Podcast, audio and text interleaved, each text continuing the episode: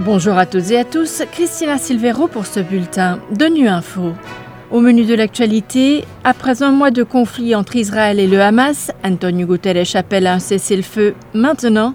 Au Soudan, une génération d'enfants est au bord du gouffre après 200 jours de guerre.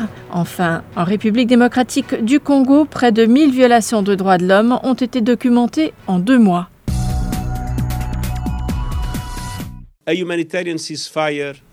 Un cessez-le-feu humanitaire maintenant, après un mois de conflit entre Israël et le Hamas, c'est ce que le secrétaire général de l'ONU, Antonio Guterres, a martelé lundi lors d'un point de presse à New York. Il s'exprimait alors que le haut-commissaire aux droits de l'homme, Volker Turk, entame une visite de cinq jours en Égypte et au Proche-Orient.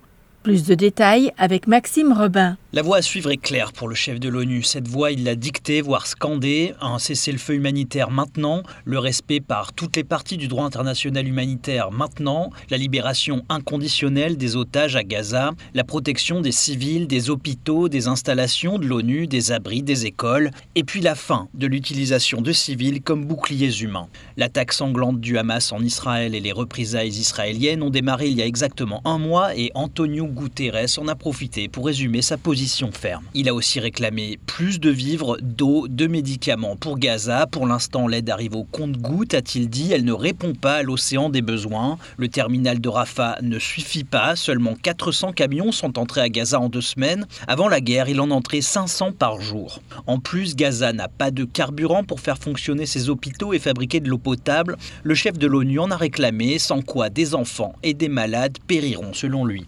L'ONU a lancé hier un appel humanitaire de 1,5 2 milliards de dollars pour aider la population de la bande de Gaza ainsi que des Palestiniens de Cisjordanie, y compris Jérusalem-Est. Au 200e jour de la guerre brutale qui a éclaté au Soudan, l'ONU sonne l'alarme. Le Soudan est aujourd'hui la plus grande crise de déplacement d'enfants au monde 3 millions d'enfants ont dû fuir la violence à la recherche de sécurité, de nourriture, d'abri et de soins de santé. La plupart sont à l'intérieur du Soudan. Dominique Hyde est la directrice des relations extérieures du HCR. Elle rentre d'une mission de plusieurs jours dans l'état du Nil Blanc au Soudan où elle s'est rendue dans un camp de réfugiés qui a doublé de taille. On écoute son témoignage depuis Genève. Avec cette augmentation, ce qu'on a vu, c'est une augmentation de la mortalité infantile due en particulier à la malnutrition, mais aussi à une épidémie de varicelle.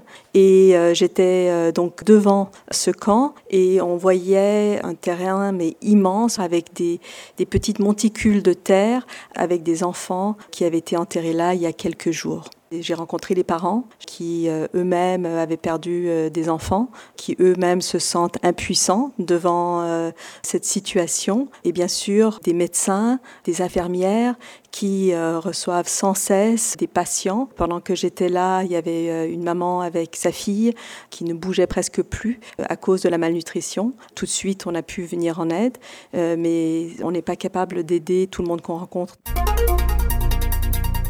Le dernier rapport du Bureau conjoint des Nations Unies aux droits de l'homme en République démocratique du Congo fait état de 940 violations et atteintes aux droits de l'homme sur l'ensemble du pays au cours des mois de juillet et août 2023, une augmentation de 15% par rapport au rapport de mai-juin, les précisions d'Alain Irung de Radio Capi.